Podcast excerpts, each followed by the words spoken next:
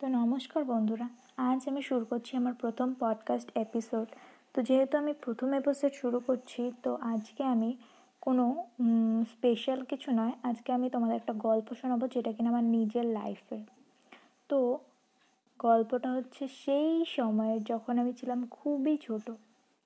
মানে বলতে পারো আমার বয়স ছিল ছয় থেকে সাত বছর, আর আমি তখন ক্লাস কেজিতে পড়তাম। তো এই সময় আমি স্কুলে যেতাম আর স্কুলের নিয়ম ছিল যে আমাদের ফার্স্ট যে পিরিয়ড হয় সেটা শুরু হওয়ার আগে আমাদেরকে, আমাদের টয়লেট করার থাকলে মানে নাম্বার ওয়ান আর নাম্বার টু সেটা করার থাকলে সেটা আমাদের তার আগেই শেষ করে ফেলতে হবে। বাট আমার ক্ষেত্রে হতো ঠিক তার উল্টোটা মানে আমার টয়লেট পেত ঠিক ফার্স্ট পিরিয়ডের মাঝখানে। অ্যান্ড দ্য মিডল টাইম তো বেশিরভাগ দিন আমি সেটাকে কন্ট্রোল করার চেষ্টা করতাম বাট এই দিনে মানে আমি যেই দিনের কথা তোমাদের শোনাতে চলেছি, সেই দিনে আমি এটাকে কন্ট্রোল করতে পারিনি সো দ্যাট ম্যাডামকে বলতেই হয়েছিল যে ম্যাডাম আমি টয়লেটে যেতে চাই অবভিয়াসলি নাম্বার ওয়ানে তো নাম্বার ওয়ানে আমি গেলাম অ্যান্ড ম্যাডাম সদয় ছিলেন আর আমাকে একটু ভালোবাসতেন সো উনি রাজি হয়ে গেলেন, বললেন, যাও, তবে তাড়াতাড়ি ফিরে এসো। অ্যান্ড আমি বেরোলাম ক্লাস থেকে। মাথায় টেনশন যে আমাকে তাড়াতাড়ি ফিরে আসতে হবে। তো আমি এটাই ভাবছি, আমাকে তাড়াতাড়ি ক্লাসে ফিরে আসতে হবে, তাড়াতাড়ি ক্লাসে ফিরে আসতে হবে। তো আমি দৌড়ে টয়লেটে গেলাম অ্যান্ড টয়লেট করে ফিরে আসার সময় আমার মাথায় এটাই খেলছিল যে আমাকে তাড়াতাড়ি ক্লাসে ঢুকতে হবে।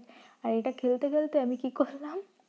ক্লাসে ঢোকার টাইমে আমার সামনে সামনে যে ক্লাসটা পড়ল আমি সেটাতেই হুট করে ঢুকে পড়েছেন ওই সময় আমি আমি জানি না কী করে হলো, হয়তো ছোটো ছিলাম সেই জন্যে। বাট আমি যেই ক্লাসে ঢুকলাম, আমি এটা পর্যন্ত খেয়াল করিনি যে এই ক্লাসটা আমার নয়। ক্লাসের ম্যাডাম আমার নয় স্টুডেন্টস আমার ফ্রেন্ড নয়, কেউ আমার পরিচিত নয়। আমি ক্লাসে জাস্ট ঢুকে আমার বেঞ্চে যেখানে আমার জায়গা, সেখানে বসে পড়লাম। আর মজার কথা এটা হলো, এই সময় মানে আমি, আমার হাইট ছিল কম সো দ্যাট বেঞ্চের তলা দিয়ে না ঢুকে পড়া যেত আর ওখানে বসেও পড়া যেত। তো কোনো প্রবলেম হতো না। তো আমি সেটাই করতাম সাধারণত, ঢুকতাম, বেরোতাম তলা দিয়েই। যেহেতু আমি মিডল সাইডে বসতাম বেঞ্চের একদম মাঝখানে মানে আমার নিজের ঘরেও।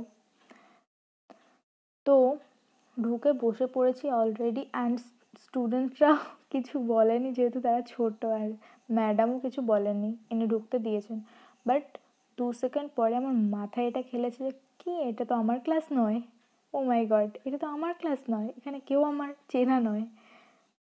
অ্যান্ড দেন আমি যেটা করেছি মানে সেকেন্ডের মধ্যে আমার মাথায় এটা এসছে অ্যান্ড তার পরের সেকেন্ডে আমি মানে আমি যেহেতু নিচ দিয়ে সহজে বেরিয়ে যেতে পারতাম, আমি নিচ দিয়ে বেরিয়ে মানে যাকে বলে ঝেড়ে দৌড় ঝেড়ে দৌড় মেরে ঘর থেকে ক্লাসরুম থেকে বাইরে।